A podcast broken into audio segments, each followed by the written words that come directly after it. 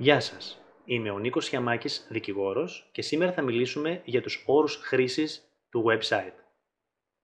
Οι όροι χρήσης είναι η ηλεκτρονική σύμβαση που καταρτίζεται με τον πελάτη ή τον επισκέπτη σας.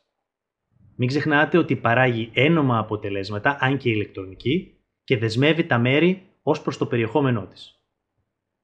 Πρέπει να προσέξουμε στους όρους χρήσης και να διευκρινίσουμε ποιοι είμαστε, να καθορίσουμε τους όρους και τις προϋποθέσεις της πνευματικής μας ιδιοκτησίας, να προσδιορίσουμε επακριβώς τους όρους πληρωμής, τα δικαιώματα και τις υποχρεώσεις τόσο της επιχείρησης όσο και του καταναλωτή πελάτη και να ρυθμίσουμε μέσα σε αυτές το privacy και το cookies policy από τη χρήση της ιστοσελίδας.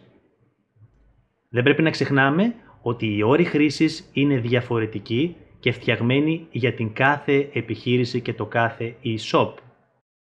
Το copy-paste από μια ομοειδή επιχείρηση συχνά οδηγεί σε αντίθετα αποτελέσματα, καθώς αναλαμβάνουμε δεσμεύσεις που δεν αντιστοιχούν στην δική μας επιχείρηση.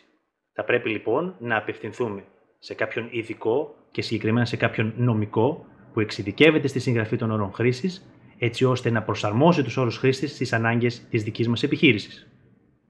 Μείνετε συντονισμένοι για περισσότερα νέα και tips από την No